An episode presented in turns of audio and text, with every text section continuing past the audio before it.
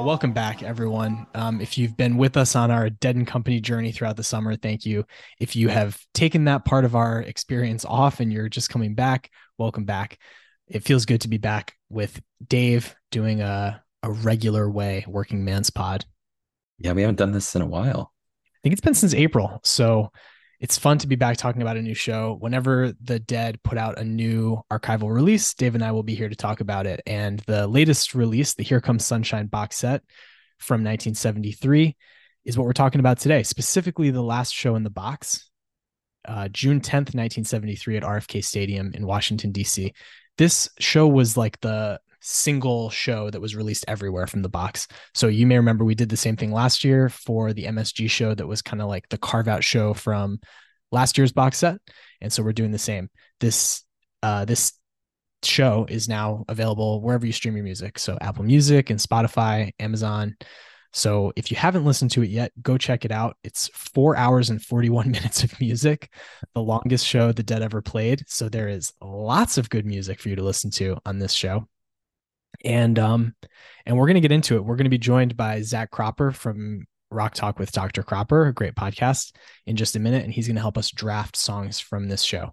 So this is not the normal format for a working man's pod show. Usually what Dave and I do is we get through this kind of pre-show segment where we talk about the show, the year, the venue, the tour, and then we go song by song and break it all down. But this show is a bit overwhelming. There are 31 songs over 3 sets. Almost 5 hours of music. And so we enlisted Zach's help to get through it in a more manageable way. So we're going to each draft 5 songs from the album, and then we'll spend a little bit of time at the end talking about the songs that we didn't draft that we think deserve some shout outs. So before we do all that, Dave, should we do some days between? It's been a lot of days between, but yeah, let's do it.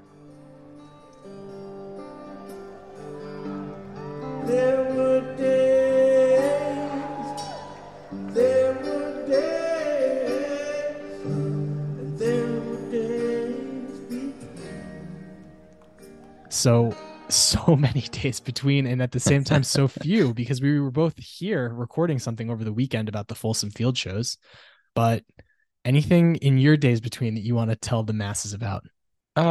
Actually, yesterday, all the way to yesterday, went to dinner at a little restaurant in a podunk town called West Eaton, New York, the roadside inn that had a bunch of great Grateful Dead memorabilia on the wall. Wow. Whole bunch of posters of Jerry and show posters from, you know, either the area, like, for example, Colgate in the 70s, or the Dead and Company shows that I think the owner of the restaurant had been to, like, for example, the Bethel Woods one of 2021. So, I mean, no cell service in the place. It was like truly in the middle of nowhere, but had some good food, some good wings, and had some good Grateful Dead stuff on the wall. Very nice. It's once in a while you get shown the light in the strangest of places if you look at it right. Right, exactly. So that's a great one. And I don't have anything that's quite as exciting, unfortunately. A lot of our days between our last Working Man's Pod episode and this one, we've kind of talked about some of the shows that we got to go to together, you know, the fact that we've been following the Dead and Co tour. So a lot of that stuff I've already talked about. I guess the really main thing to talk about in this days between for me is that next weekend, I'm going to be at the last Dead & Co shows. I'm not going to get to go on Sunday, unfortunately, because I bought the tickets to Saturday when it was still listed as the last show. And then we booked our flight home on Sunday, and then they announced a Sunday show. So I thought I was going to be going to the last Dead & Co show, no longer the case, but I will be there on Saturday. And Zach is actually going to be there. So he and I are going to meet up on Saturday and walk around the Haight and see the old Grateful Dead house in the Haight Ashbury, and maybe check out Golden Gate Park. So it'll be fun to see another head there. Well, you know, to see a lot of heads out in San Francisco, but It'll be fun to meet up with Zach and walk around. So that's kind of on the docket for me next weekend, but we won't have an episode until that's over. So, as far as the days ahead, we will have our, you know, regular episode about Friday night's Dead and Company show. And then we're kind of still debating what we're going to do with Saturday and Sunday, because I'm going to be at the Saturday show, but I'm not going to have any recording equipment with me. And so we've kind of discussed how we're going to do the weekend, Saturday and Sunday shows, and if we're going to do individual episodes or if we're going to just save it for kind of a recap. So we're kind of still deciding that, and we'll figure that out. But we will be back this weekend for at least one and probably more episodes about the last shows of the Dead and Co tour, and then next week for like a, recap of the whole tour. So that's what's ahead, and that's what's been in the days between. And on that note, let's get on with the show.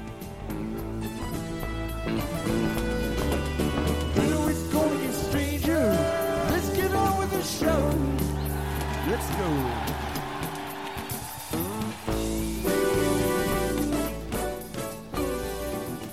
Thursday, June 10th, 1973 at RFK Stadium in Washington, D.C. This is chronologically the last of five shows that make up the Here Comes Sunshine box set. Des Moines, Iowa on the 13th of May, Santa Barbara, California on the 20th. Happy negative 24th birthday to my brother. San Francisco on the 26th of May, and then two nights in DC on the 9th, and then this night on the 10th. Those five shows were recorded by Kid Candelario, Betty Cantor Jackson, and these two were both recorded by Owsley Bear Stanley. Top album in the land this week in 1973 was Red Rose Speedway by Paul McCartney and Wings. Week number 2 of 3 that it was on the top of the charts, largely panned album. The critics despised it, but Beatles fans still bought it because it was 1973 and it was Paul goddamn McCartney. Right, exactly. This year is funny to look at the charts because both of the Beatles' greatest hits albums were number one for like a number of weeks. This one was number one for 3 weeks, and George Harrison had a record that was at the top of the charts for a couple of weeks. So the Beatles were still very much on the forefront of people's minds in 1973. Further proof of that is that the top Billboard song was My Love by Paul McCartney and Wings. That's the lead single off of the Red Rose Speedway record. Also week 2 of 3 at the top of the charts. Other songs that we love that were on the charts. Number 2 was Frankenstein by the Edgar Winter Group. Number 4, Daniel by Elton John. Number 19, Shambhala by Three Dog Night. I love that song. Okay. And number 22, Reelin' in the Years by Steely Dan. Birthdays on June 10th. We have Judy Garland, a legend. Drummer Mickey Jones. You may know him from his work with Bob Dylan and many others. I think Kenny Loggins too. Look out, Ken Singleton, baseball legend. Nice. Former Yankees broadcaster. Yep. His birthday is June 10th. And then 2 more modern figures, Elizabeth Hurley, the actor, and Faith Evans, the I'd say R&B singer, and the former spouse of the notorious B.I.G. History on June 10th, 1935, Alcoholics Anonymous was founded by Bill W. and another guy whose name I don't know. 1964, the U.S. Senate breaks a 75-day filibuster against the Civil Rights Act. Can you imagine a 75-day filibuster? Insane. That's a long time. Especially when the law that's in question is the Civil Rights Act. It was passed later on in 1964. So this break of the filibuster was a crucial moment in the civil rights movement in the United States. 2003 on June 10th, NASA launched the Spirit rover, which began its exploration of Mars. So some cool and varied historical things that might be of relevance to the masses. Yeah. The only cool thing that I found was actually from the day before, June 9th, but this was the weekend, at least, where Secretariat won the Belmont and became the first Triple Crown winner since 1948. Pretty good. In 73, yeah. I see Zach has just joined us, which is perfect time because we were about to talk about this year in Grateful Dead history. Zach, we already gave you a little introduction, told the crew that you were going to be joining us, and feel free to chime in if you have any thoughts about the next couple points that we're going to make. We're still talking about the year and the venue and the tour, even though they weren't on a tour at this point in time. So 1973, Zach, you can probably tell us more because you've been on your pilgrimage of re-listening to the shows from 1973. But a couple of things that I wanted to point out for this year in Grateful Dead history. This was the year of that Pigpen died on March 8th of 1973. It's interesting. One of the things, I have not listened to this entire season of the Good Old Grateful Dead cast yet, because I like to listen to like the CDs and know what the music is sounding like before I listen to their episodes. And I haven't gotten through this whole box set, admittedly. But one of the things they said is that during their spring tour, when they had like all of the equipment listings and everything, they still had all of Pigpen stuff on it. I guess maybe wishful thinking that maybe he would have rejoined them, and then maybe they didn't want to just lose him from their paperwork and stuff. So I thought that was kind of sweet that they had like, oh, make sure you have this piano or this organ for Pigpen at these shows, even in like April after he had passed. This is also widely viewed as the jazziest year in Grateful Dead history. So that is definitely a turn that they started to make. And I think Phil and Bill are the ones who are really pulling them in that direction. This was a year with an influx of a ton of creativity for the Dead as far as songwriting goes. A lot of songs entered the fold in 1973. And throughout this box set, you can hear many of them. China Doll, Eyes of the World, Here Comes Sunshine, It Takes a Lot to Laugh, It Takes a Train to Cry, Let It Grow / Weather Report Suite, Peggy O, Roe Jimmy, They Love Each Other, all came into the mix in 1973. So definitely a period of real creativity for the band. Zach, anything that you want to add about 73 for the Dead? Yeah, Pigpen's passing, it's interesting that to speculate like the effect that might have had, because I always notice a shift in the vibes, kind of like a decline in that sort of jovial, youthful element that you hear still in 72, and part of it goes hand in hand with the decline in between song banter, which you already notice in spring 73, really starting a little in fall 72, not that much, but it tapers off pretty rapidly after this. And after the hiatus, it became like pretty rare for them to talk between songs, which continues to this day with Dead and Company. Yeah. And I've read speculation that part of that was more like so-called hard drugs entering the fray, and they tend to make you a bit more antisocial, but I feel like it could also be just, Pigpen's passing. Yeah, kind of hitting them. And it's almost like in 73, they're playing more for their own, like consoling themselves and each other as much as they are to be like, putting on a fun show for everybody. Mm-hmm. It's interesting to think of it as somewhat of a loss of innocence. I know that a lot of the members of the band had already gone through loss at this point. Like, I think, Jerry, his dad passed away when he was a kid, obviously. And then he was involved in that car crash that he cited a lot in interviews about, like a real turning point in his life where his friend died and he was extremely hurt. Phil lost his dad in 1970 when they were recording Box of Rain. And I think that Billy lost one of his parents around that time too. And then Mickey had left the band. So it's not like they were unfamiliar with loss, but losing, Pigpen, a brother in arms, and one of the people who helped them found this thing, I think that would reasonably have a more profound effect. I think the first time you lose a peer like that, it hits a little different, because like obviously a parent is very close to you, but it's sort of expected that they'll go before you, even if not that soon. But yeah, it's interesting. You can no longer really deny your mortality when someone who's around your age goes so unexpectedly. So yeah, that's all interesting stuff. And we've talked a bit about this year, 1973. This is the first show that we've really talked about deeply from 1973. But interestingly, we've also talked about a show from this venue, RFK Stadium, before. So if you want to learn more about what this stadium is all about, go back and listen to our 5th episode about July 12th, 1990 at RFK. I will say one quick thing about it before we keep it moving. This stadium hosted the Dead 15 times over the years. These were the first two shows. In 1973, they didn't get back there until 86. And then they played there a lot from the mid 80s through the early 90s. So it makes sense that this was more of a home for them in like their stadium arena rock era. Whereas in 73, there needed to be kind of a bigger push to have a show at RFK. And in this case, it was them performing with the Allman Brothers. So a lot of great Dead shows there over the years. These were the first two. That's kind of like how they played Folsom Field. September 3rd, 72, and then didn't start going back more regularly for several years. Yeah. It's interesting. One of the things I did hear in one of the episodes of the Deadcast that I heard was that they were talking about at this point in time, shifting dynamics with the band and getting ready to launch Grateful Dead Productions and, having the wall of sound that they had to pay for.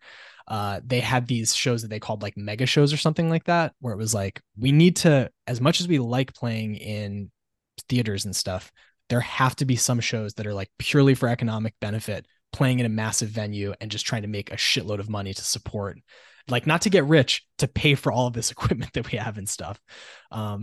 And so I think that that's kind of interesting. And you see that a lot throughout the summer because they weren't on a tour for these shows.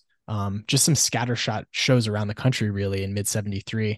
Their East Coast tour in the spring ended on April 2nd, and then their West Coast tour began in Vancouver on the 22nd of June. And these five shows are just in the middle of that, and they're all at big places. So it's kind of interesting that they took a break from their regular touring routine that they had been doing for the previous few years and did this instead. Really, I wouldn't even consider those West Coast shows a proper tour. Because there's the three in the Pacific Northwest and then three in LA. There's only 15 shows between April 2nd, Boston, and September 7th, Nassau, when they start fall, which is more of a typical like touring schedule. It's interesting, especially given that four of those nights are these massive monumental, like Watkins Glen and RFK, these events. Rolling Stone magazine described this concert or this weekend as far less a concert than an event. They were like, these are like, yeah, they were concerts, but this is an event. This is a scene happening at RFK Stadium. I also think it's worth noting that Tuesday through Friday of this week, Jerry was playing with Olden in the Way down the East Coast. He started in New York and played like four shows into rural Virginia at a tiny venue the night before 6/9, so 6/8 of 73. And so he's playing these little venues as a banjo player on Friday, and then Saturday and Sunday, well, Saturday specifically, playing in front of 55,000 fans at RFK Stadium. I'm sure that was a bit of culture shock, but pretty cool. Okay, so this show specifically, second of two nights at RFK with the Allmans and the Dead. The bands first played together on July 7th, 1969 in Atlanta. So what's that? 54 years ago today? Yeah. Right. So yeah. 54th anniversary of those two bands playing together for the first time. These were the 8th and 9th shows where they played on the same night in the same place. After this, it was just Watkins Glen with the full bands. Jerry and Billy jammed with the Allmans on New Year's Eve of this year at the Cow Palace, but it wasn't like a full band, you know, Allmans play, then the Dead play, or vice versa. I've listened to that show. It's also very long, not as long as this one, but it's got some good stuff. Nice. So these bands flip-flopped. Saturday night, the Dead opened for the Allman Brothers. Sunday night, this show that we're talking about, the Allman Brothers opened and the Dead closed. They were co-headlining the event. Night one, Doug Somm opened for both of them. And night two, Wet Willie, kind of Southern country fried rock band, opened for the two shows. Rolling Stone magazine did not like this show at all. This is from their issue that came out the following week. Quote, though they frequently displayed commendable instrumental virtuosity, the Dead suffered from a relative paucity of musical ideas, which they compounded by playing for more than 6 hours. So it's interesting. Before I go on, I'd like to hear your respective thoughts high level on this show. Do you think it's a good, great, bad, poor, fair, excellent Grateful Dead show? How does it, what's your overall view of it?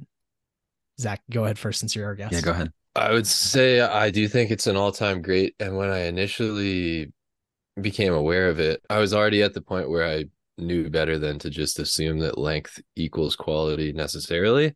So I was like, okay, well, it's historically significant for the length, and it clearly has a very unique set list. But like, does the performance actually match up with those things to recommend it by? And the more I listen to it, the more I think that it actually does. What do you think, Dave? I'm not as high as Zach, but I'm not as low as the Rolling Stone. I think it's a very good, not great show. I think if you kind of, to counter Zach's point, if you want length for length's sake, if you got a 4-hour flight and you want to listen to one concert on the flight, this is a perfect show. And I think there are some songs, for example, Eyes of the World, which I'm sure we'll draft and talk about, that we can get more into that. But the playing is crisp and excellent. I don't know that it's as good as some of the other shows from this early 70s era. Yeah, I'm kind of with you, Dave. I think that if this show were just like dropped into 1972, I wonder if it would be in the top 15 of 1972 shows. It might be close, but I don't think that I think that some of the charm of 1972 compared to this vibe, and then hearing things that I listened to a couple interviews with Jerry from 1974 and 1975, where he was talking about like how uncomfortable they were playing in arenas in the beginning. I feel like I can pick up on a little bit of that.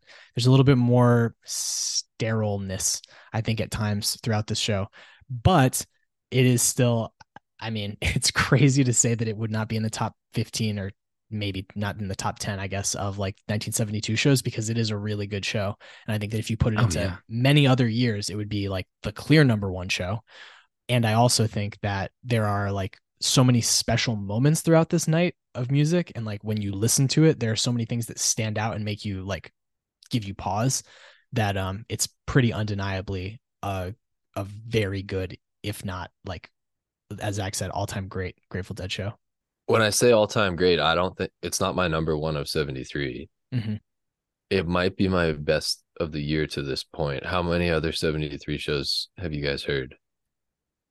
Man, quite a few, but I would still say like I think that there are at least a couple, as I've listened to some of them on the anniversaries from earlier this year, that I've enjoyed more than this, where I feel like they're just a little bit looser. And I love, for me, like that is a big thing that I like in Grateful Dead music. I've described it as like, I like when it sounds like they are on a train that's like on the tracks about to go flying off, and then they like clank back on and start moving smoothly again. So I like that more kind of chaotic thing that they have a lot of in early 73, especially some of the Eyes that happened in February, some of those shows. And then, in the fall, I think that there are a couple that I like a little bit more than this. There, also, some of the Pacific Northwest shows I'm pretty fond of. So I don't know. For me, of the shows I've heard from 73, I'd say this is probably in my top 5. But yeah, not my #1, I don't think. My top 5 for the year so far, I'll go chronological. Springfield, the Des Moines show from this box, which I think might be the second longest show of their career. Yeah. Like it's a full 20 minutes shorter than this, but it's still like massive. Yeah. The show, Vancouver and Seattle. I think Seattle might be the most underrated show of the year. Wow. I got to go back to that one. That one, did they release that as part of in the box? Okay. Yeah. Yeah. I remember really liking the Seattle and Vancouver shows from this year. But I don't remember many specifics. Okay, we should get into the set list because we got to get into our draft. Before we do, I do just want to say one more thing that I found from the Baltimore Sun the following weekend. There was another concert on Friday night, and it's just kind of a funny time capsule to read what the Baltimore Sun's review was. So this is a quote from them. The major complaint about Friday's concert has to be that for many, $6 bought them very little more than 2 hours of music. Many people spent more time going in and out of the parking lot than they did in the pavilion. In light of last weekend's Grateful Dead Allman Brothers concert, this is inexcusable. On Sunday of last weekend, the Allman Brothers played a solid 3 hours and the Grateful Dead played for 7 hours. That is the way a good serious rock band should be. The idea is to play music and plenty of it, not just to grab the money and run. So it's funny to like think back on like, oh my God, this concert, you charged me $6 and you only played for 2 hours. What the hell? But it was a different time. Different time, man. Yeah. So I'm sure you guys will be able to appreciate this. Like now as a content creator, so when you first discover these reviews from back in the day, you think like, what were these people? Like, what was their problem? But now you can kind of tell when it was one that like, they had no interest in this band. They just have to meet their deadline and fill so many words. And they're trying to like, drum something up, and like I can kind of sympathize with that. With like some weeks you're like really psyched for what it is you're talking about, and other weeks it's like, okay, I gotta do my best and make a quality product. But like there is fluctuation in how much your heart's in it, and I think that applies to the band too, and that's something you can take for granted with like the causes of fluctuations in quality throughout a tour. Yeah, that is true. I did an inflation calculator, and $6 in 1973 US would be $41 US today. And I think that if you could get a Dead & Co concert for $41, God bless. It's just not happening. So it's funny to think about just like, you know, how much things have changed over the years. But anyway, that's kind of a lot of the prelude about the show. What we're going to do, the three of us, is we're going to draft the songs from this show. There are 31, lots to choose from, lots of different vibes, lots of different things that we could get on our lists. Zach, you are our guest, so we're going to give you the first pick. And to decide which of Dave and I are going to go second, I'd like you to just think of a number between 1 and 30, and whichever one of us gets the closest without going over the Price is Right rules, we'll get to choose where they pick. Dave, go ahead. Hey, it's July 7th, so I'm going to pick 7. All right. Price is Right. I should just go 8 and get locked down that other number, but I'm not going to do that because that's not within the spirit of the game. So I'm going to say 17.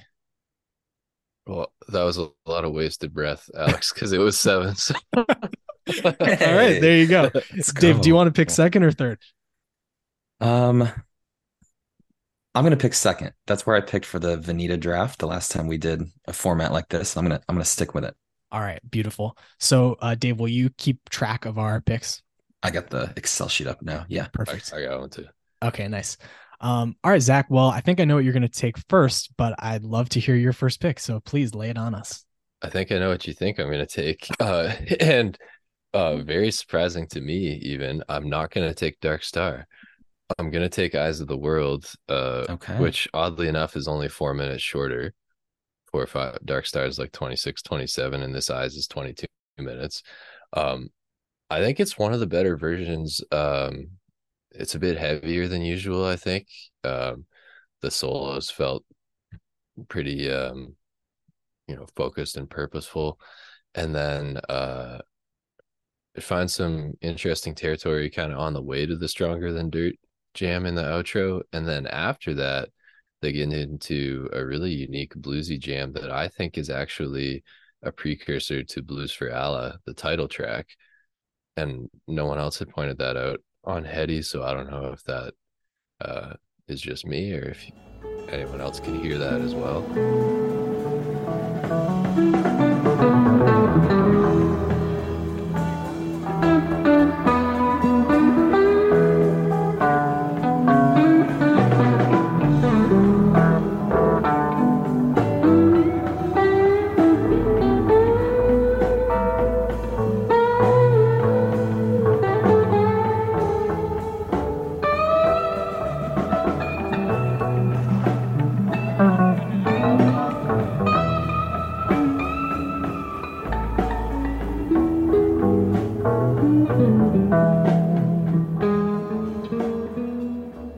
I definitely agree. I didn't see someone making that specific reference, but I was looking at like reviews of the show, and a couple people were like, the last 5 minutes of this are like really unique and great. And I think maybe that's what they were picking up on a little bit. Also, I should say, since you mentioned a Rolling Stone interview, so you know how Quasar 526 is the middle show of this box. Mm-hmm. So Zeppelin played there like a week later, June 2nd. And that's where that famous picture of Plant like holding the dove is taken. And then they were in LA the following night, and he dedicates. So I guess they had taken some crappy reviews from Rolling Stone for Houses of the Holy. And so he dedicates Song Remains the Same to the toilet paper that you read in this part of the country called the Rolling Stone. So, they, the bootleg is called Wipe with a Rolling Stone. Wow. Eat shit, Jan Wenner. Jeez. Yeah. Nice. Well, I am shocked that you didn't pick Dark Star, but Eyes is a great pick. Dave asked me last night to look into if this was the longest Eyes of the World that they ever played. I could not find that in an accessible way, so I don't know. But it's got to be. I actually think I heard one that's longer. Recently, I was actually, I think I still have the tab open on my phone. It's very close.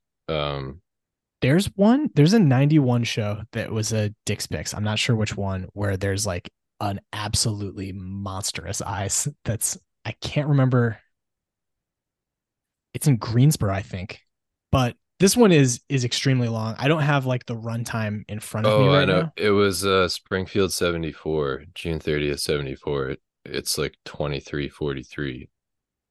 So is that the one where they also, the song after that is Jam? Like it's Eyes into Jam too, or do you not know? Springfield 74. It's not an official release. If I think the one you're thinking of is that Road Trips that has part of Des Moines, part of Louisville.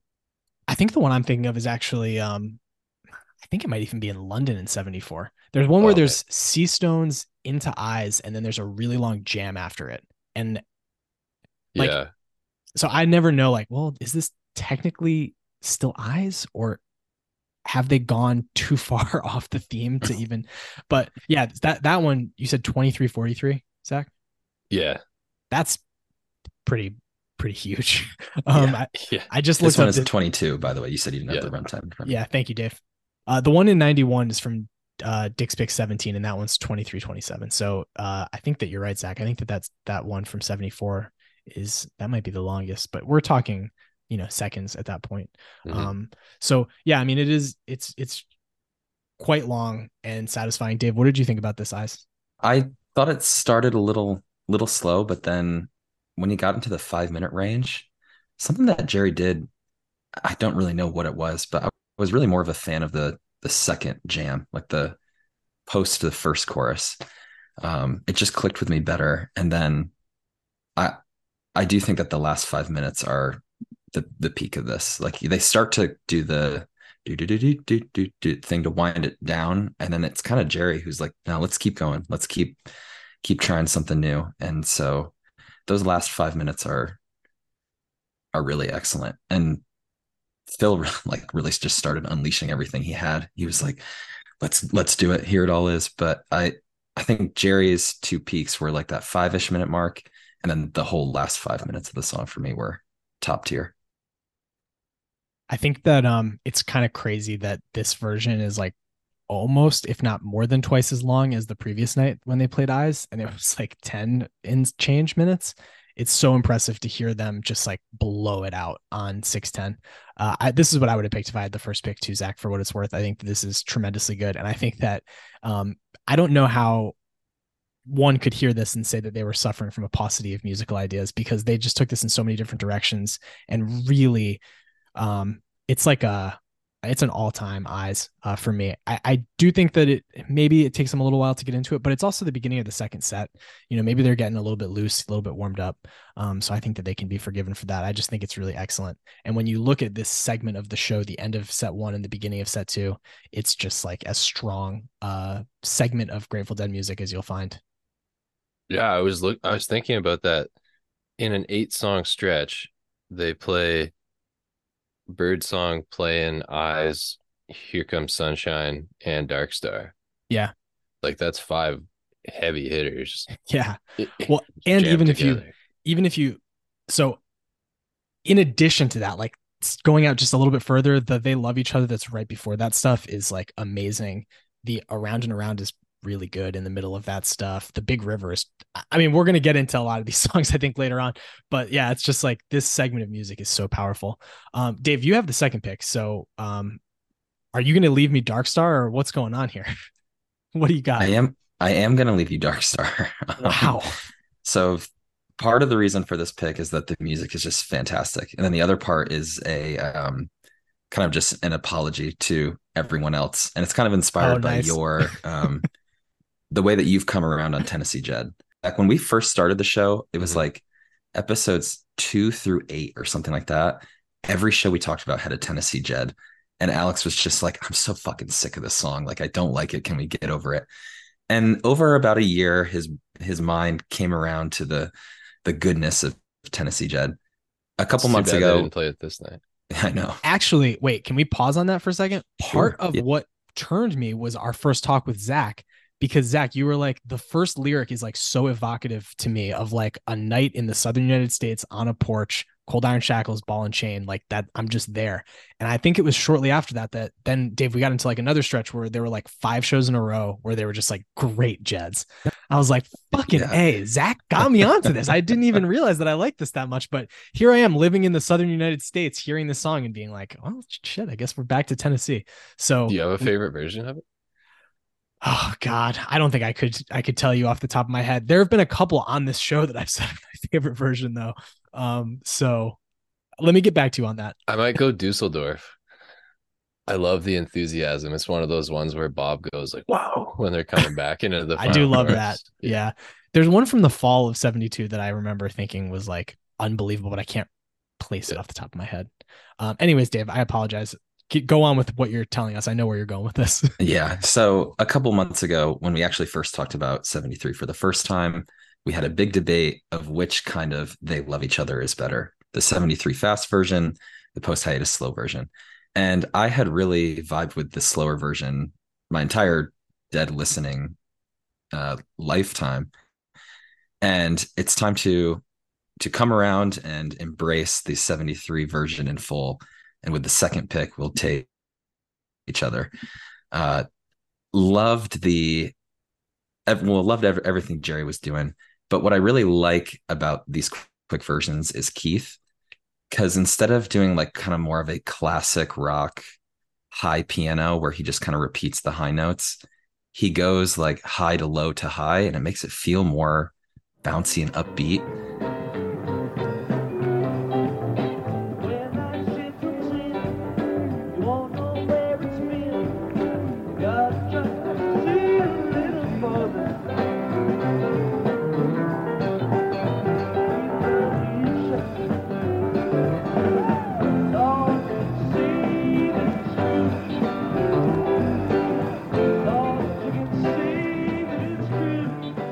I just, everything about this was great, Keith in particular, and it's my pick. What do you guys think of it? I love it as well, and I've always preferred the 73 versions and had the reverse, so it took me a bit to warm up to it being played so slow. I love that Dead & Co. are doing it 73 style. Yeah, and that honestly, that factored in a little bit too, because they did it once in 6 years, and now they've done it 3 times this tour. So I think Dead and Company are realizing too that for the 50th anniversary in 73, it's time to do it right. So what I've come around to, the conclusion I've arrived at, is that the two different approaches depict different stages of the relationship. The 73 style is like the initial excitement when you first get together, and then the slower ones are like the relaxed, like it's our 20th anniversary. Yeah, that checks out. I love that theory. And I also think I have mentioned this on the show before, but I heard someone say something that they really like about this song is that there aren't that many songs that are describing like other people's love in a very appreciative way of like, it's not like, oh, I love you, or my baby's gone. It's like, they love each other. How sweet is that? It's so nice. Lord, you can see that it's true. And I do think that's like just a delightful premise for a song. This version is just over 5 minutes long, and it's just great. Dave, I'm glad that you've come around. You've seen the light. I think this is a great song. I thought I might have a chance at this one for my second pick, but apparently not. I also love the message of like, you know, shutting out all the outside noise, and like, it's not about what everyone else thinks of you two, whatever you two have. And also the bridge that is exclusive to the 73 versions, the like, why don't you believe me? Everything I say it's true. Every word I tell you, I heard it first from you. I've always taken that to be like, you know, it's the friend group told these people like, oh, you guys would be so great together, and then they actually do it, and then they're like, oh wait, we don't like this so much. Yeah, that's interesting. Yeah, I think that I think that stacks up. That checks out. All right. So, any other notes on They Love Each Other before I get into my back to backs? No, I'm excited to hear what you come up with. Well, I mean, I have to take Dark Star. I can't believe that it's still here. I could show you guys my notes page. I don't even have any notes on Dark Star because I was so sure I was not going to be able to pick it. So I am frankly flabbergasted that you guys have left this 26.5-minute Dark Star for me. One thing that I will say, and I'll put a link in the show notes to this, Dead Essays, a great website with Grateful Dead analysis. There is a really, really great blog post that he put up called the Proto Solomon Jam. And it's all about how in 72 and 73, there's this unique jazzy riff that shows up in other ones and in Dark Stars. And he kind of analyzes like, where might this have come to Phil from? There's like, was it from, I don't remember the exact sources that he talks about, like could have been like the impetus for this to come. But he breaks down in all of these different versions, like the the other one from 8/20/72, and then the other one from 9/19/72, and now then the Dark Star from this night. He talks about like where it starts to come in. There's a truck in earlier in 73 where Phil plays it. And I love the way that he talks about it. And once you hear it, because he tells you like the minute mark of, you know, where this comes in. And on this night, he talks about how Phil's teasing it after the 4:55 mark, but the band doesn't commit. And then at 10 minutes coming out of the bass solo, it's a full-fledged band version of this pseudo jam, this jazzy jam.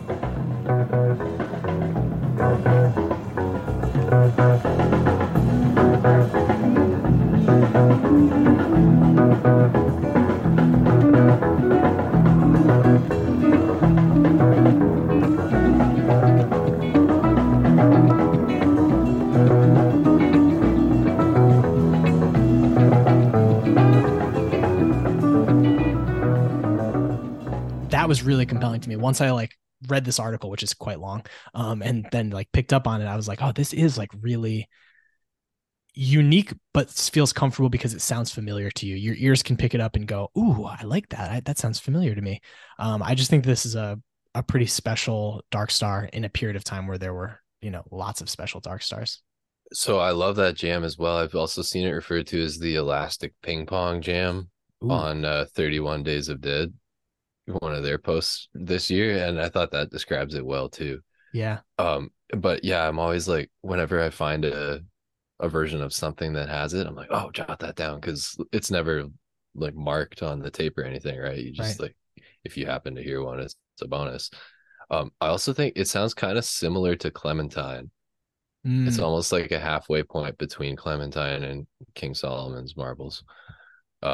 And of course they do Clementine a bit more obviously in the Frankfurt other one in 72, so maybe that's where Phil like sort of remembered it and yeah, that's interesting on it. I think that Dead Essays talks about that too, so I think that you guys are simpatico on that point. But that's interesting. What were your kind of global thoughts about this Dark Star, Zach? You are our leading Dark Star expert.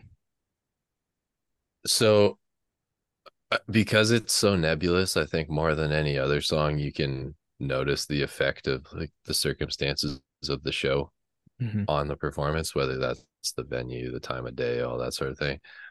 So being a broad daylight Dark Star makes it a bit different. I think that you can notice a bit of like musical ADD almost as a result of like a bit tougher to like lock into a particular vibe when it's, you know, not the environment you typically think of for Dark Star. But I think it's pretty good. And actually its prevalence in the set list declined pretty rapidly after this. I think there's only 18 versions in 73 compared to 31 in 72. And most, it's more common in the first half of the year than the second half. And then mm-hmm. there's only 7 in 74. And then of course it's super rare after that. Yeah. Wow. That's interesting. I hadn't thought about that as far as like where this comes within their arc as a band with Dark Star. This is kind of the, like you're saying, the end of it being a really regular part of their shows. And then we're getting into just a different period of time with Dark Star. Dave, did you have any notes on this? You guys have hit on a lot of them, but the reason that it doesn't surprise me that you'd enjoyed this is because I want to read one of my notes. This rockin' jam is all Phil and a little bit Bob picking up on what he's doing. But I mean, man, Phil is taking a ride to the wild side. Not way out in space, but it's careening off the railroad tracks and moving along to its own beat. And so you use that analogy frequently to describe songs and shows you like. And so check that. It's a perfect match here. All right, nice. Well, we all got songs that we're happy with for the first round. So let me begin the second round. I'm going to go, there are a lot of, I mean, still so many really good choices left. But I'm going to take, man, I'm so torn between two. One, I think there's a chance I could get later on. And this other one, I know that there's not. So I'm going to take Birdsong. The other one that I was thinking about, I think I might still be able to get in the third round. We'll see if you guys are as high on it as I am. I really like this version of Birdsong. Like Zach was saying, this starting with Birdsong, the next 8 songs that go through Dark Star, you just have like a powerhouse of heavy hitters, like you said, Zach. I think this is the beginning of that. The El Paso Garcia is like smoking hot, I think. And then that kind of energy comes into Birdsong, I think, a little bit, especially toward the end. The last solo that Jerry has is just excellent. And Phil's playing at the end, like the last like 30 seconds or so is like super effusive and happy sounding. I really, really loved it. His amps are kind of struggling to keep up throughout this song. Like you can hear that, like a bit of just like distortion, because he's playing it loud and proud, just dropping bombs left and right. But I really like this. I also liked the jam after the chorus around 2:30. They go into a really exploratory place, and I love what Phil's doing there, and Bob too. He's so persistent throughout this song. So I think this is a really good bird song. I'm happy to have it on my roster. Nice. I got nothing to add. You hit on them all. The Phil bombs in this song were just tremendous. Powerful. I thought this one was particularly spacey and psychedelic by Birdsong standards. Yeah. And not bad for, like you said, like it's still light out when they were playing this. Yeah. And so for them to take it out as far as they do, shades of Veneta. And another one that would disappear from the repertoire for a while pretty soon after this, even sooner. I think there's a few more here in the first half of 73, and then only one or two in the fall. And then it's gone for quite a while. Yeah. So the last of a dying breed. Dave, you're up next. What's your second pick? I'm faced with kind of the same dilemma you are.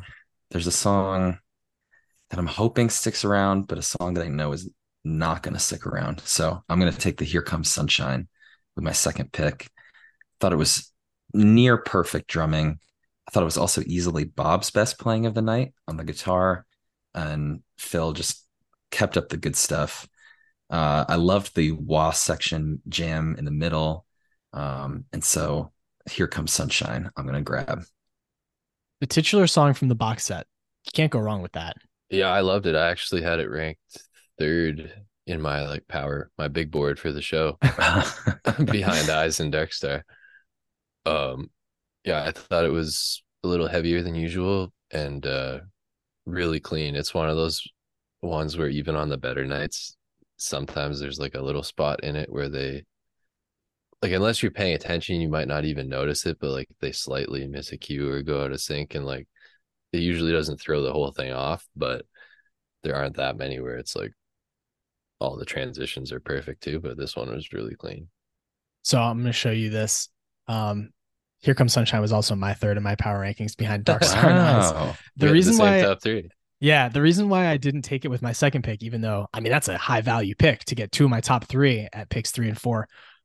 But I just this morning listened to Birdsong again, and I was so taken by it this morning that I was like, it was just on my mind. So I chose it instead of Here Comes Sunshine. But I agree, Dave, I think that's a great pick. And it's a really good version.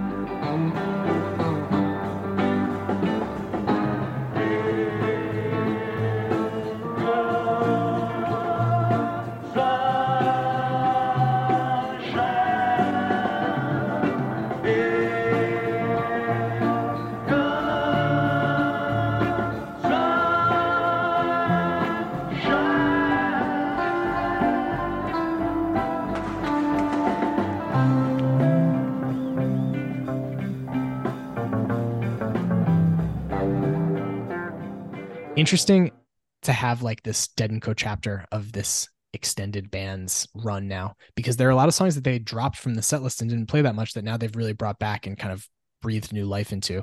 Lost Sailor and Saint of Circumstance, probably most specifically, because they barely played those. But also Here Comes Sunshine. They didn't play that very much at all as a band. I mean, it came and went real quickly in 73. And so it's cool to hear some really fun versions of that now with Dead and Co on tour.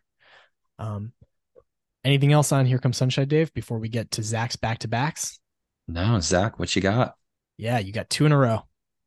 Okay, two that I actually struggled to determine the order on, but now it doesn't matter. So Playing the Band, which I don't want to say it's like that high on my board by default, but you know, sometimes you're like, there's a tendency to always give the longer songs the tiebreaker. Yeah. I think Yeah, this one is pretty, quite jumpy and energetic. Like right from the start, the verses are taken at quite a clip. Phil again was definitely in an aggressive mood, which I think is one of the main thing, probably the thing that distinguishes him as a bassist is, you can tell that he felt like full permission to be a lead player.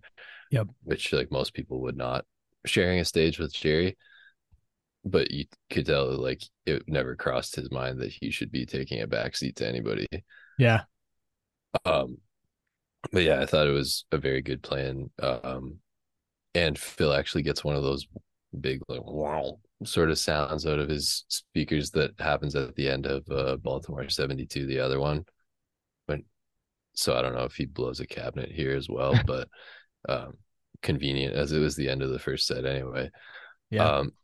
And then for the other pick, let's talk about playing. So I really like Keith. It sounds to me he's on his roads during this song, and I love his playing in the band. I think it's excellent. Also, just a nice Donna performance. It's interesting. Like now that we're into 73, and it's just like Donna is so much more comfortable in the band. You can tell she's much more willing to sing up, to speak up in these songs. And so I thought that this was a good song for her too. Dave, I was going to point out that hidden in this pick is an elite Donna scream in her first scream. Just excellent. I wouldn't ever say that's hidden, but it is contained in the pick for sure. Yeah. So we've now taken three songs in a row as far as the set list goes: Birdsong and Plan and Eyes. So yeah, Zach, what's next for you? Box of Rain. Ooh, nice. You know, not one you typically think of as a live song, one of the few in their repertoire that most people would agree they never topped the studio version, but I do think this is one of the better live versions. I've seen people describe it as having a bit more of a country flavor than it typically does, which I could see. It's one of those ones where they like they sound confident and are, you know, like charging through it, as opposed to like, you know, remembering exactly how it goes as they're going through, which you can notice sometimes with a like more intricate song. But yeah, it's confident. Phil's vocals are pretty good. And like consistent. There are some boxes of rain. Yeah. Where especially even as early as like 1970, where you'll hear it and be like, does Phil remember how this song go? Like, I know he knows the lyrics, but like his vocal delivery is so unhinged that I don't even know what he's really trying to do here. So I've talked about this with Spencer, actually, my brother, because he now he plays more bass. He started as a guitarist, but so the syncopation with, if you think of the instruments in a band like on a spectrum where like the drums are on one end and then the vocals are on the other in terms of like most rhythmic and most melodic or like melismatic, right? Yeah. And then working up from drums, bass would be next, and then like the keys and then guitars, right? But it actually would be a circle because the actual singing part of the vocals is like the furthest end of the spectrum from the drums, but the rhythm of the lyrics is actually closely connected to the drums. So a good drummer knows the lyrics and like does things, you know, tinkers with the groove to accentuate the story. Anyway, with bass being like further away from vocals compared to guitar, it makes the syncopation of doing it at the same time a bit goofier. Yeah. And so Spence was saying like you have to pick which one's gonna suffer a little bit. Interesting. And he is like, I doubt that Phil would be likely to want to like dumb down his bass part in service of the vocals, and that could have been part of the issue. That's a great theory. Really, yeah. on further proof of this is Mickey rapping Fire on the Mountain. I haven't listened yet. Okay. So you can hear their versions from like the 90s even, and like some in the early 2000s. And Mickey, when he does like his own independent Mickey tours, he does it there too. So I've heard a bunch of them, and it's pretty unhinged, but it is also funny that like his interpretation of this song that he did co-write. I mean, he has writing credit on that song because he helped to develop the beat, is just so different from anything else you've heard because of, like you're saying, where the drums lie on that spectrum. It kind of also makes me appreciate Dave Grohl even a little bit more. Not that he plays drums in Foo Fighters, but he did on their early albums in the recording studio. So yeah, that's fascinating. I love Box of Rain. It's one of my, I would be one of the people who says that they never topped the studio version. It's just perfect. But I did think this was a nice version. Phil's vocals were a part of that. The beginning, I thought they got off to a bit of an uneven start, but then they find it and it becomes a really nice version. Actually, to this point in the show, like from Morning Dew to Box of Rain, I think Box of Rain was my favorite song in that run. I think that's a really solid pick. Dave, any notes, or are you just going to dive right into pick number 3? Well, I'll just shout out that there were beautiful Phil and Donna harmonies too. Yes. I agree with everything you're saying, and it's a fascinating. And once you now say it, I totally buy into that theory that your brother has too. So I think it works best when Phil doesn't like over sing it and just focuses on, getting the timing of the cadences right and staying smooth. Yeah. He definitely hits that mark on this performance for sure. But the reason that I fist pumped on our Zoom when you picked Box of Rain was you left a song that I almost took in round 2, but I'm taking here in round 3, He's Gone.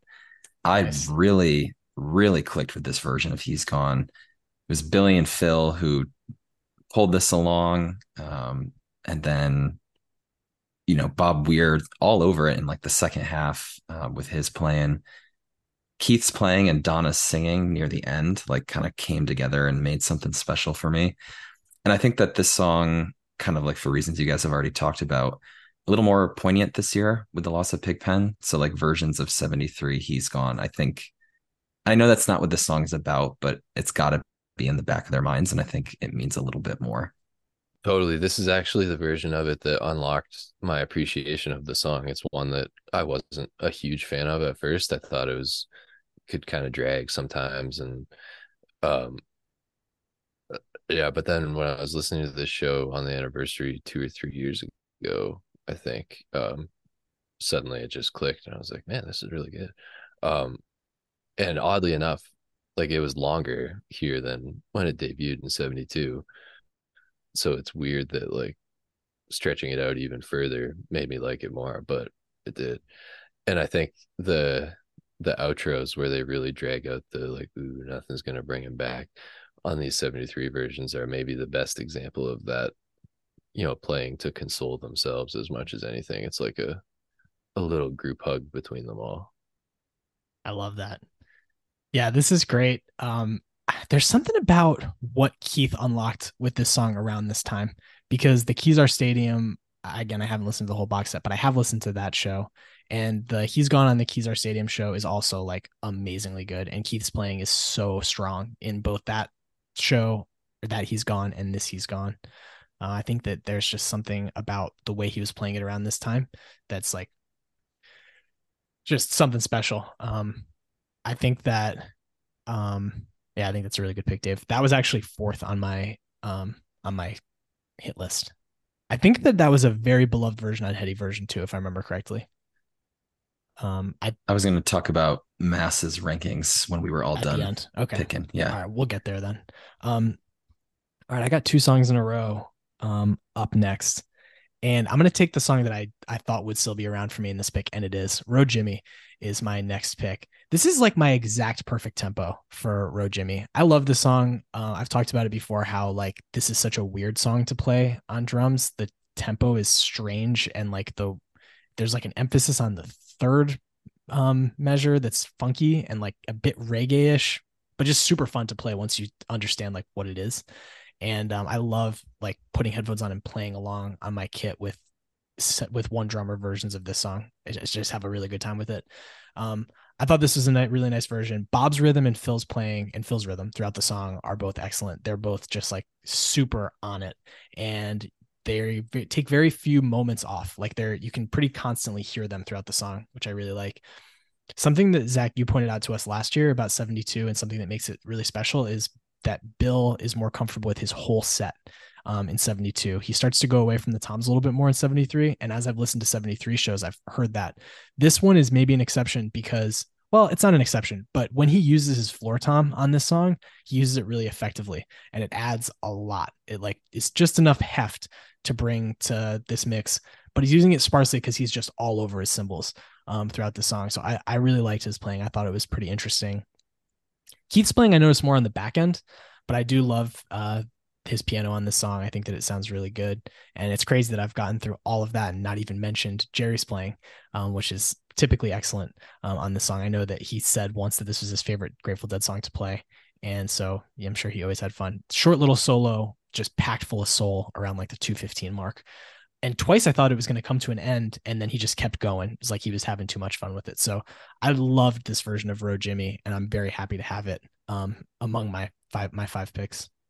I'm glad you brought up that timestamp, because that 2 to 3 minute mark of this song, I think, might have been some of the best playing in all of set one. High praise. As a drummer, Zach, what do you think about this song?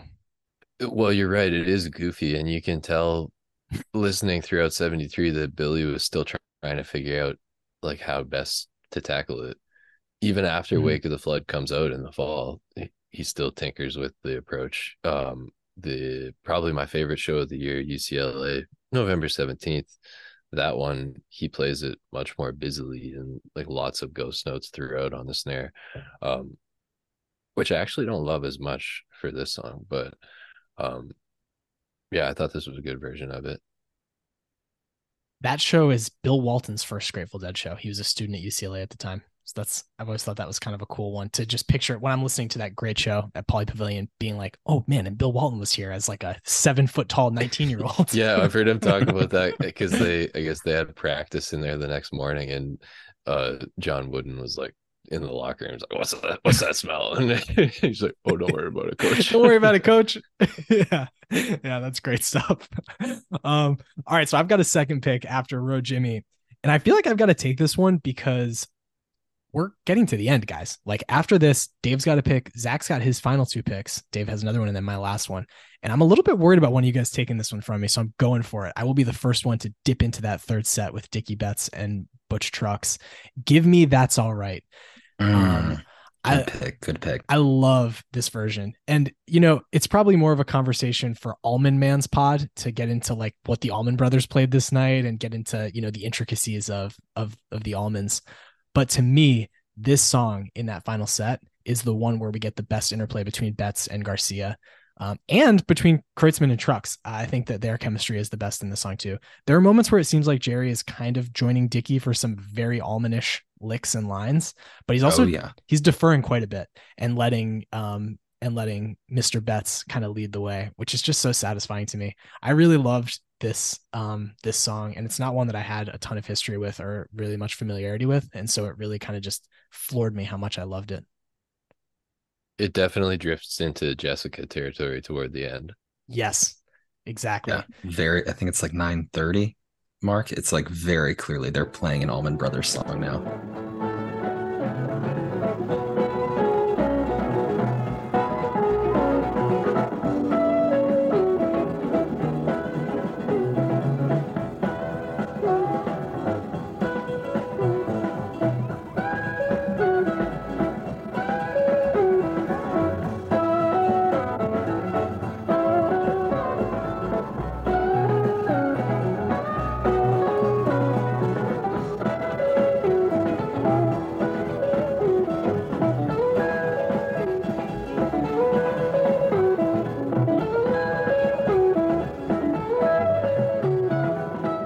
Down the road feeling bad gets very Almondy as well. Yeah, so we'll talk about this set probably more as we go, but for me that was the high point of like their interplay, and so I'm very thrilled to take that song. Any other notes about that before Dave goes next? I agree. I think that was the highlight of that third set, although Zach did bring up the Going Down the Road Feeling Bad, which also there are a lot of a lot of positives. I think that maybe your mileage may vary with that set. I don't know how much everyone loves it, but I really like it a lot, and I think that there are a couple of very high moments throughout it for sure. It's not my favorite of the two covers, just in terms of like the songs themselves, but it leaves more room for jamming, and I agree it made the best use of that unique lineup. Yeah. All right, Dave. Yeah, I actually agree with that 100% now that you put it that way. Yeah. Okay. Well, I was thinking about taking That's All Right, and then you swiped it away from me. So I'm actually going to take a song that, kind of like how with Birdsong you listened to it this morning and it found its way on your board. This song was the same thing. I listened to it this morning, had a great pre-draft combine, and has now made a final push. And that's El Paso. Todd. At least so I had to go Mel Kiper at some point. Yeah, that's fair. Yeah, this El Paso had some energy. It got a little sauce at the end from Jerry. And I don't know, just it was as impressive as how hot they made it. They wound it all the way down right before Felina Goodbye. So something about this El Paso just really clicked with me. It spoke to you. That's totally fair. It's also interesting that now that you've taken that, we've got like every song, Road Jimmy, El Paso, Birdsong, Playing, Eyes. That's a real serious run. I mean, right at the beginning of this, we were talking about how that's like as good a set of Grateful Dead music, like that segment. And I think that our picks are indicating that as well. Anything? I mean, yeah, Jerry was just smoking on this performance. Anything for you on El Paso, Zach? I agree that it's a really good one, but also like the margins for like differentiation from one version to the next are a bit smaller with El Paso. So I think I had it number 26 on my big board, which is more of saying more about the songs ahead of it than like saying it's bad. But no, it's one that I like. It's just like, you know, the one that they played 2 days later is probably like close to as. Yeah, that's fair. Yeah, I get what you're saying. Yeah. Not that they played 2 days later, I know, but no, but I hear what you're saying. Yeah. They, like you were saying, there's kind of song to song differences on a song like El Paso or Around and Around. Or there are a bunch where it's like, how much better or worse are many of them than the others? They're the real standout versions, and then they're the real standout versions the other way. And then most of them, like 90% or somewhere kind of in the middle. Like Beat It On Down the Line. Most of the time in my notes, I could just write Beat It On Down the Line was played. Yeah, fair. All right, well, that gives you your final two picks of... Yeah, and is one of them gonna be Beat It On Down the Line?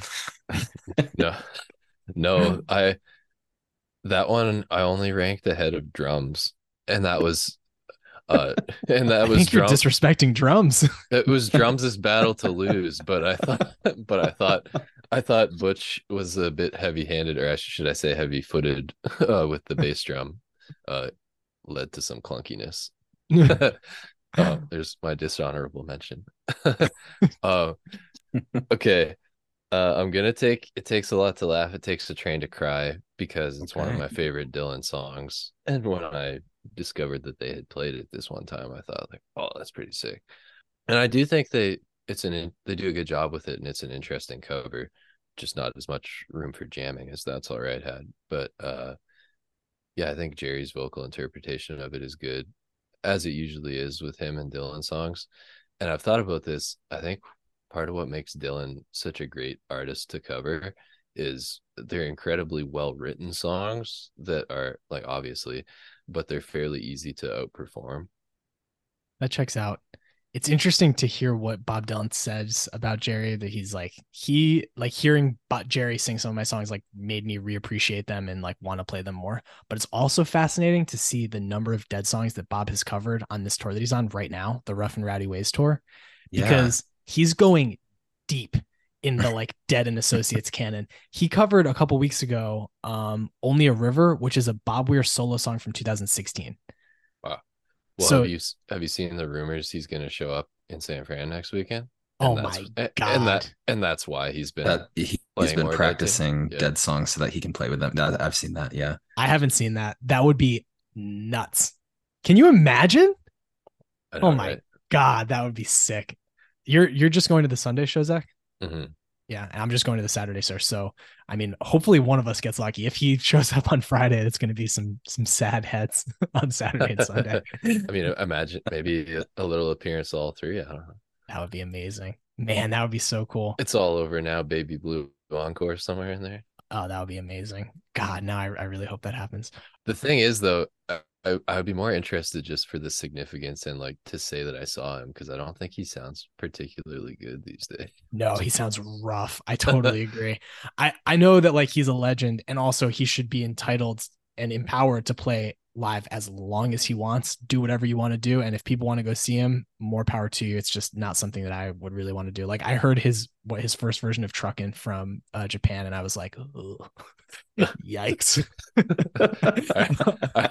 It's funny, it should be Japan, because a few years ago when I saw that Van Halen were touring, I was like, oh, maybe I should check that out. Like, I wonder what they sound like these days. So I clicked on their Tokyo Dome 2014 release or whatever and clicked on Panama, because that's my favorite song.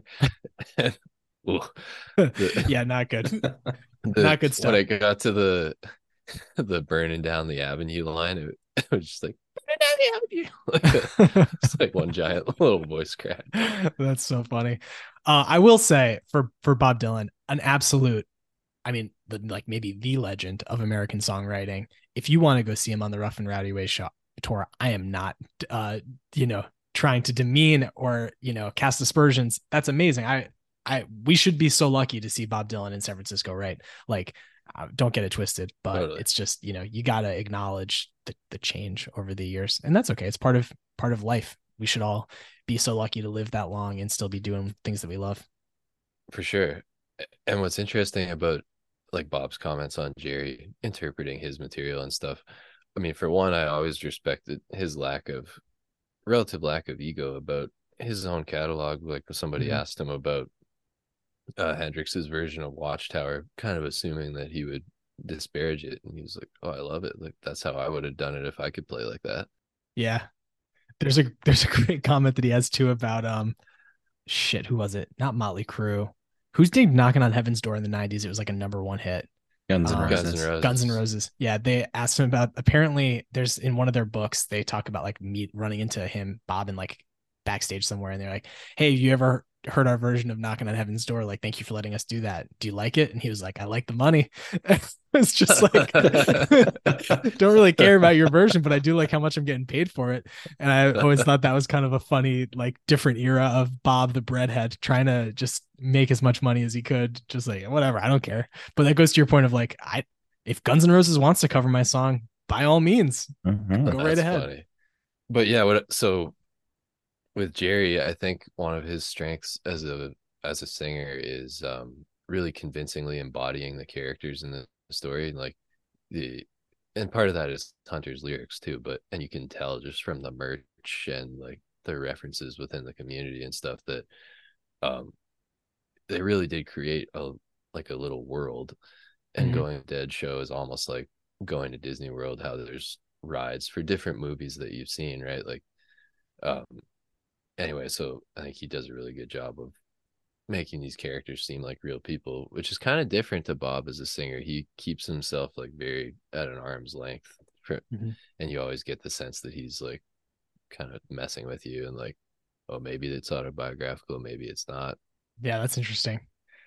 Yeah, Jerry's, when he sings, feels very lived in. Like, I'm thinking of Wharf Rat, obviously, for a number of reasons, but like there are a lot of songs like that where, yeah, you're right. It's like, is this Jerry singing? Is he the, what's going on? Yeah, that's a good way of thinking about it.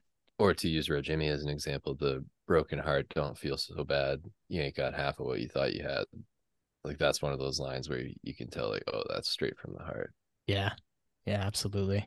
So, okay, hold on. You just took It Takes a Lot to Laugh, It Takes a Train to Cry. I believe you have one pick left, Zach. I do. Final selection. I do. I'm torn between a few. Yeah, still lots of good options. I'm going to violate my big board, actually. Well, that's a poor choice of words. I'm gonna deviate from, yeah. from my big board. Next up should have been Morning Dew, which is a great opener and always kind of sets those like you're in for a special treat tonight sort of vibes from the start. The only time they open with it in 72 is the middle night at the Stanley Theater, which ends up featuring The Addicts of My Life, Bust Out, and Dark Star into Cumberland, I think one time only, like lots of cool stuff. Anyway, so it definitely has that effect here and is a good version, but I'm going to skip over Sugar Mags and Wharf Rat as well, which I think are really good versions, and go with Stella Blue because I have more to say about it. This is one that I actually didn't like when I first heard it, and took me a while to warm up to it. But I finally have, and I think this version is really good. And I'm glad I had already opened up to it before going to Chicago, because they played it night one and coming out of Drum Space. And like, if I had seen that when I first got into the Dead, I would have been like, oh man. But I was like, oh yes, Stella Blue. And I think it's the most like earthbound of the Jerry ballads. Like it's not spacey or ethereal at all. It's like kind of like driving around in the rain in some boring like middle America like place, you know. And it's the only song that's ever made me crave a cigarette. Which I feel like that says everything you need to know about like the vibe of the song. I've taking like one puff of a cigarette in high school just to like prove that like yeah I didn't think I would like it. So I don't know what it is, but like yeah, Stella has that effect on me. That's fascinating. What do you think, Dave? I don't know how I could put it more better than that. I just Jerry's vocals on this song always impress, but truly impressed here.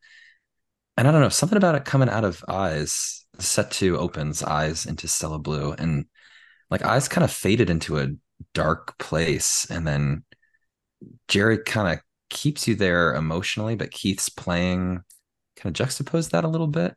So that I think kind of helped enjoy this a little bit more, was its location coming out of Eyes. Yeah. So another one that we've now taken in this run of songs. I really like Stella Blue. This is my wife's favorite Dead song. And I think part of that is driven by in the Long Strange Trip documentary where it shows up. It's when they're talking about like the Dead in the early 90s. And it's this great version, I think from 1990 or 91. There's a certain poignancy to this song in the later years, hearing all the years combined. They melt into a dream from an older Jerry with, you know, wizened looks and gray hair. But it goes to show what an old soul he always was, that he could sing that with authority in 1973 just as well as he could in 1990 as a young man. And I thought this was a really powerful version in the set that I like, the segment of the show that I thought was the most powerful. I think that's a really good pick. That's one of the reasons why I actually even prefer Bob's treatment of a few of the Jerry ballads these days, because like Standing on the Moon, for instance, I love it. Really benefits from being like old. Yeah, but the big shock of gray hair and like white beard. Right. Yeah, it helps. Well, actually, speaking of Dew, did I tell you guys at the second night in Chicago, like everyone else kind of disappeared into the background, and it's just Bob bathed in this like green light with the fog. And the way the light was hitting his hair, he looked like Jerry. And the shadows made him look like a little more portly, too. I had to do a double take, honestly. I was like, holy wow. That's wild. That's really cool. It was neat. Yeah, that's really cool. But yeah, with Stella Blue, I mean, dust off those rusty strings one more time might as well be Bob's like motto these days. Oh, God. Yeah, some nights more than others, especially with those rusty sounding strings. Dave, this is your last pick. What do you got for us? My last pick. I am also going to deviate from my draft board. Better put that explicit tag on. Yeah. I was really high in the the U.S. Blues, The Wave That Flag, and Set One. I've already got two songs from Set One, though, and I think it would be a disservice to not take a song that has some Allman Brothers appearances on it. So I'm going to go with the Going Down the Road Feeling Bad. I loved how they jammed it out and incorporated. There's like a 2-minute stretch where they are not playing Grateful Dead music. They are playing Allman Brothers music, and then they like weave it back in. And so musically, so impressive. And then you've got another classic rock staple on stage with you. It's gotta be represented on your board somewhere. So I'm going to take that Going Down the Road Feeling Bad. Nice. Zach, it seems like you were quite high on this one too, among the songs in the third set. What did you think about Going Down the Road Feeling Bad? It's one that trends toward an Allman's sort of sound to start with, even when it's just the Dead playing. So it's a natural choice for the guest appearance. Yeah, I thought it was really good. Definitely where toward the end where it would usually take on the like the Cold Rain and Snow teases and the We Bid You Good Night sort of tease, it went Allmansy instead. Mm-hmm. But yeah, I thought it was good.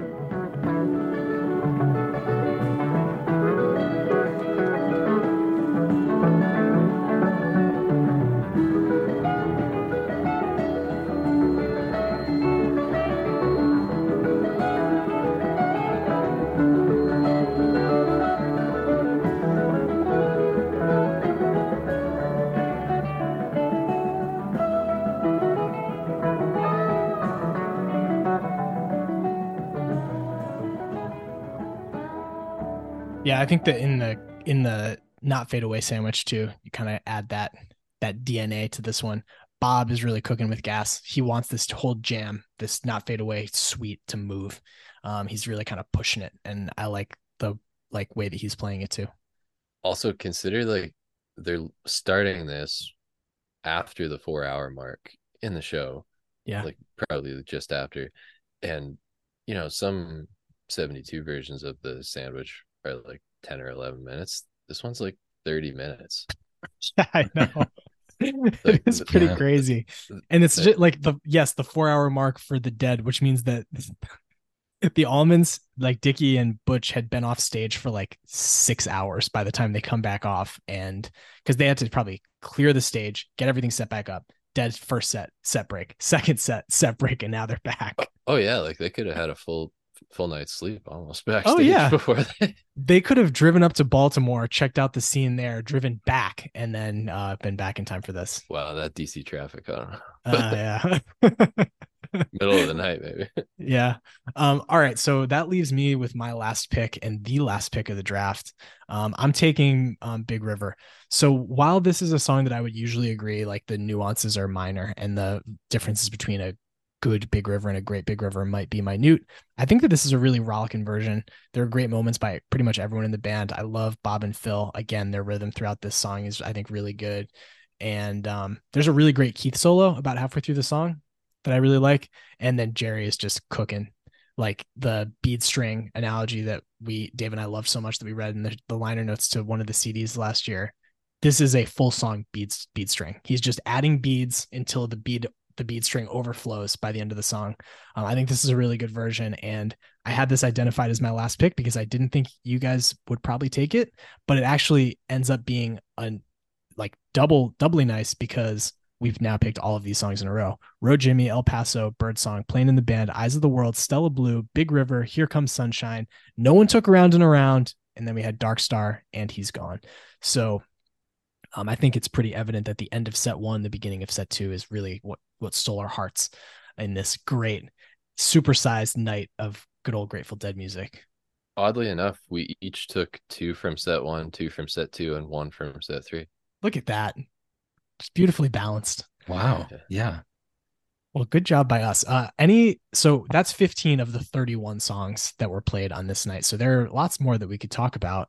We've kind of touched on a lot of them throughout the show, but I'd like to ask your thoughts on a couple more. Any thoughts on Ramble on Rose from set one? Yeah, I thought the work from Bob was excellent, and I thought Jerry kind of gave it a little extra stank on the mic. He was sounded like he was kind of trying new things out mid song. And then I actually had written down to ask you, because this is Alex's sister's favorite Dead song. Yeah. So something we do on this show is try to get the moat vote for the Ramble on Rose. Her vote was a definitive thumbs up. She said that this was her second favorite version that she's ever heard. Whoa. Behind, okay. Yeah. Behind New Year's 78 at Winterland. It's a great Ramble on Rose. Yeah. That one.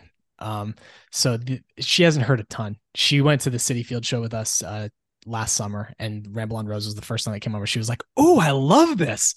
And so then she became a Ramble on Rose head. And so now every time I find one that's kind of interesting, I send it to her. I'm like, "What do you think? How's this one?" And yeah, shout out to my sister. She sent me a picture last week. I got her a Ramble on Rose t-shirt for Christmas, and she sent me a picture of her in a rose garden wearing the shirt. So she has gone fully deep into her status as a rose head. Huh. Zach, did you have any other thoughts on Ramble on Rose? It's one I've come full circle on. I loved it when I first heard it. Then I got bored of it. Now I'm coming back around to it. I'm glad you drew attention, Dave, to Jerry's enthusiasm or uniqueness of the vocal delivery, because it's a pretty repetitive song with not a lot of wiggle room structurally. So the only real variables are the energy and enthusiasm like that. So I do think this is one of the better ones. Yeah. And I mean, on the longer side, almost 7 minutes. So also you get your money's worth on it. A couple other songs I wanted to ask your guys thoughts on, because we talked a little bit about Morning Dew, and Dave, you talked a little bit about Wave That Flag / U.S. Blues. But one song that you just kind of mentioned in passing, Zach, was Sugar Mags. And so I wanted to kind of talk about that end of set 2 Truck and Sugar Magnolia. What were your guys' thoughts on those two, and were they close to being on your board? Yeah, they were close. And it's an interesting jam suite from a sequencing perspective. It's kind of backwards and inside out in this, so He's Gone and Truckin' are much more typically paired with the other one than Dark Star. Mm-hmm. And they usually start the suite, but because Dark Star also usually starts its suites as opposed to coming in the middle like the other one, mm-hmm.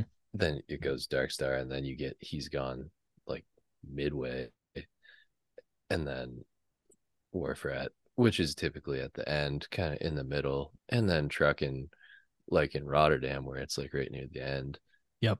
And then Sugar Mags would typically close it. But yeah, so I thought the jumbled order was interesting to start with. Sugar Mags in particular, I think, was a good, powerful version. This is a good era for it. But, some just click better than others. And this was good.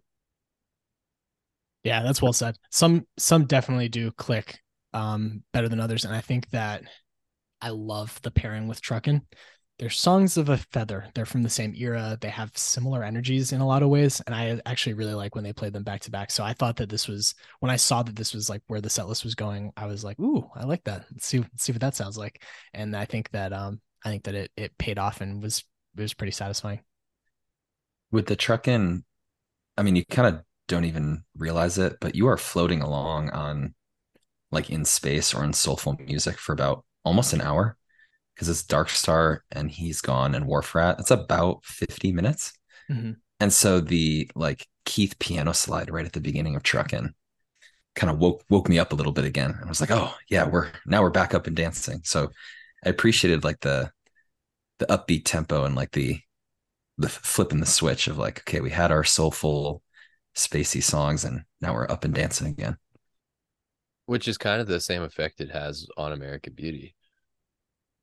Most of side 2 with Ripple, Broke Down, Addicts, you're very soft and contemplative, and then it's I always think of it like an encore sort of album closer where Addicts is the emotional climax, and then it's the lights coming on at the end of the movie.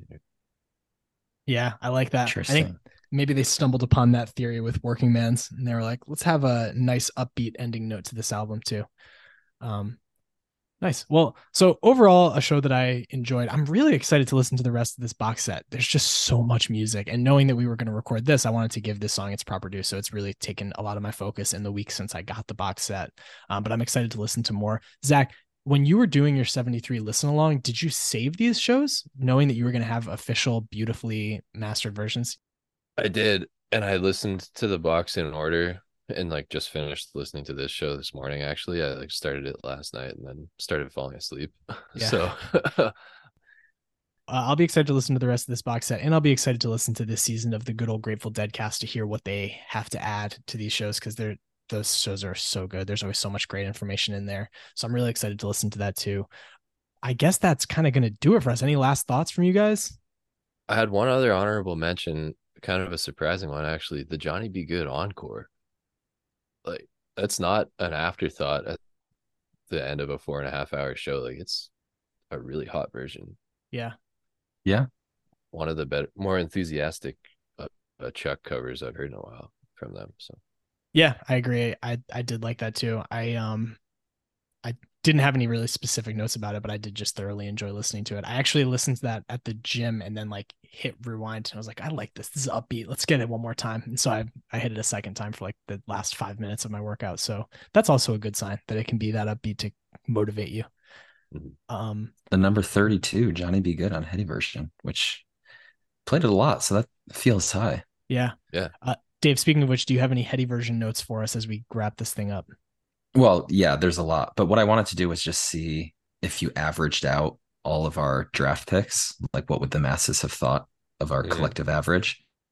And all of us did great. We all had a score below 30 an average, so we're all like collectively on page two, which is just quite high. Zach, you had a 29.0 average. Alex, you had a 27.6, and I had a 22.4. Damn. Nice. And that is including both of your set three picks, that That's All Right and It Takes a Lot to Laugh, It Takes a Train to Cry. Yeah, not songs they played a lot, but those are the number one versions on Heady version. Wow. So you both got some good stuff there. I haven't done those like averaging out the ratings for the full shows for a while now because it takes a long time, but I did run the numbers for this show at some point last year, and for the whole show at that point it was a 42.6. wow. Which there are a few from 73 that are much higher than that, at least at that point, but that's, you know, it gets conflated a lot with like popularity and which ones have been available in good quality for a long time and stuff. So right. I'm sure this one will climb now that it's officially released, but yeah, what impressed me about this to that point is that a lot of these songs were so highly rated, like the day the set, I looked both of the day the set came out and then yesterday, and a lot of them, there actually wasn't a lot of movement because a lot of them were so highly rated at the beginning, which I think is kind of a testament to wind it all the way back to the beginning of your point about the masses think this is a great show. And so I think your appreciation, Zach, is spot on and the way to go. Nice. Okay. Well, that is going to do it for us. Zach, why don't you we gave an introduction to Rock Talk before you joined us, but where can the people find your offerings? As far as I know, anywhere you can hear podcasts, Apple, everywhere, Spotify, all the usual suspects. Yep. Rock Talk with Dr. Cropper. Go find it. You can also hear it in the drive-thru at the Starbucks here. You want to take a trip up to Canada, or if you're already there, go find them.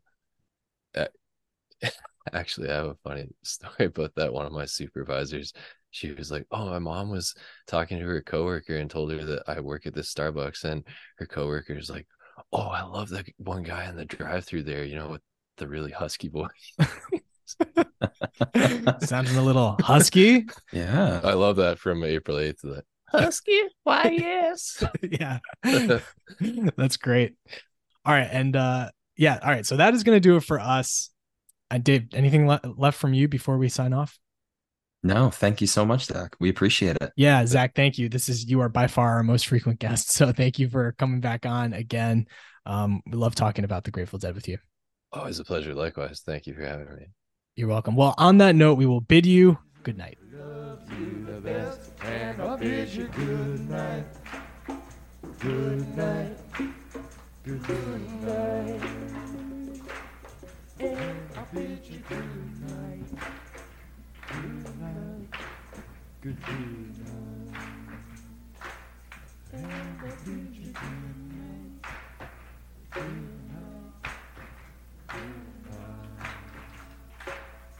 it. That's it. You got it.